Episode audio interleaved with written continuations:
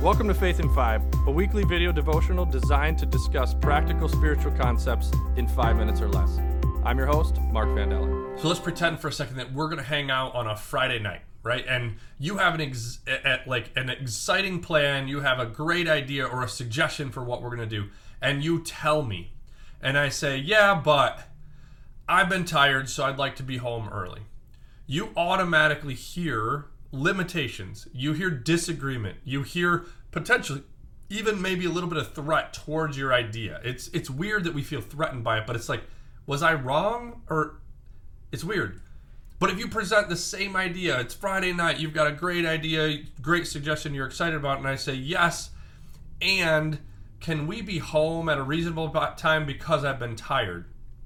You experience that very differently. For some reason, the and opens us up to opportunities, to possibilities. Okay, Mark is interested in this idea, but he has, and I just said but, right? There are some limitations, and that's okay because of the and. I have no idea why our brains do this, but we, for some reason, as we grow up, kids are more wired to see possibilities and to play and experience creativity. But for some reason, as we grow up, we get so focused on our disagreements, on the things that we don't like, and on the limitations that we might feel. And so we're talking about how do we kind of break that, especially uh, based on our faith. When we have this faith that kind of leads to more, that or that we we assume that we could do more things, we can stretch. We God is calling us to more than maybe what we've experienced. Then yes, and is a better way to think about it. Yeah, rather than yes, but yes, but keeps us right where we are, and yes, and opens us up to new opportunities we're asking a lot of questions in this series about how do we experience a more full, more meaningful, or as Brene Brown says in her book, The Power of Vulnerability, a more wholehearted life. We're all kind of asking this question of like, at the end, are we going to have done what we wanted to do? Have we experienced all the things that we want to do? And Brene has 10 guideposts that lead us in that direction. And one of them is to cultivate creativity and then let go of curiosity.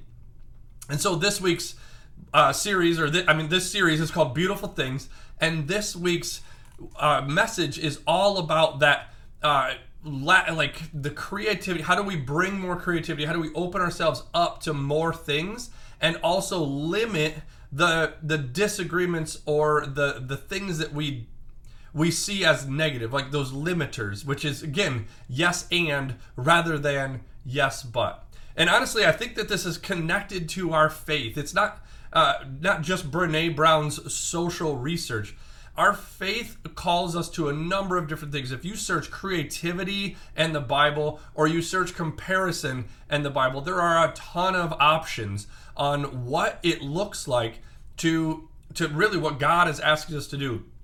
And one of the verses that I often reflect on as I've been growing uh, uh, my business and as I've been thinking through, like, what does God really want from me? What's my purpose? One verse that has resonated with me that I've revisited several times as I maybe am not as far as I would like to be, or maybe I, I look at somebody else's career and wish that I had what they had. And it's in Galatians 6, cha- uh, verses 4 and 5.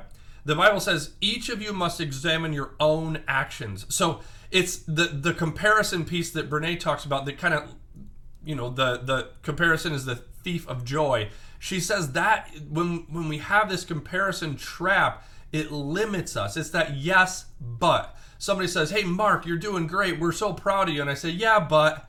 That it, it turns the compliment away and and people don't want to keep engaging with that. But i've said yes thank you so much and i'm there's so much more to do i'm so excited about what's next it's a totally different perspective. And I believe our faith asks us to do this. This is how God wants us to behave. So it says, each of us, you must examine your own actions, only your own actions. And then you can be pr- proud of your own accomplishments without comparing yourself to others.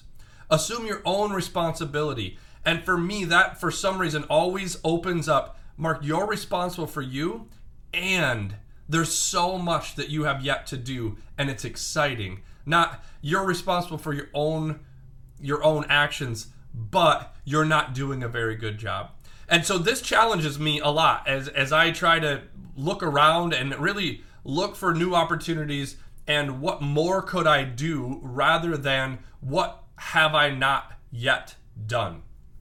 And so in our faith this week, I just want to challenge us to to really work on the the way that we think about the way that we engage this world, the way we communicate with our families or our friends or even people we don't know, to step into it more with that yes and mentality. Yes, and what would God want me to do here?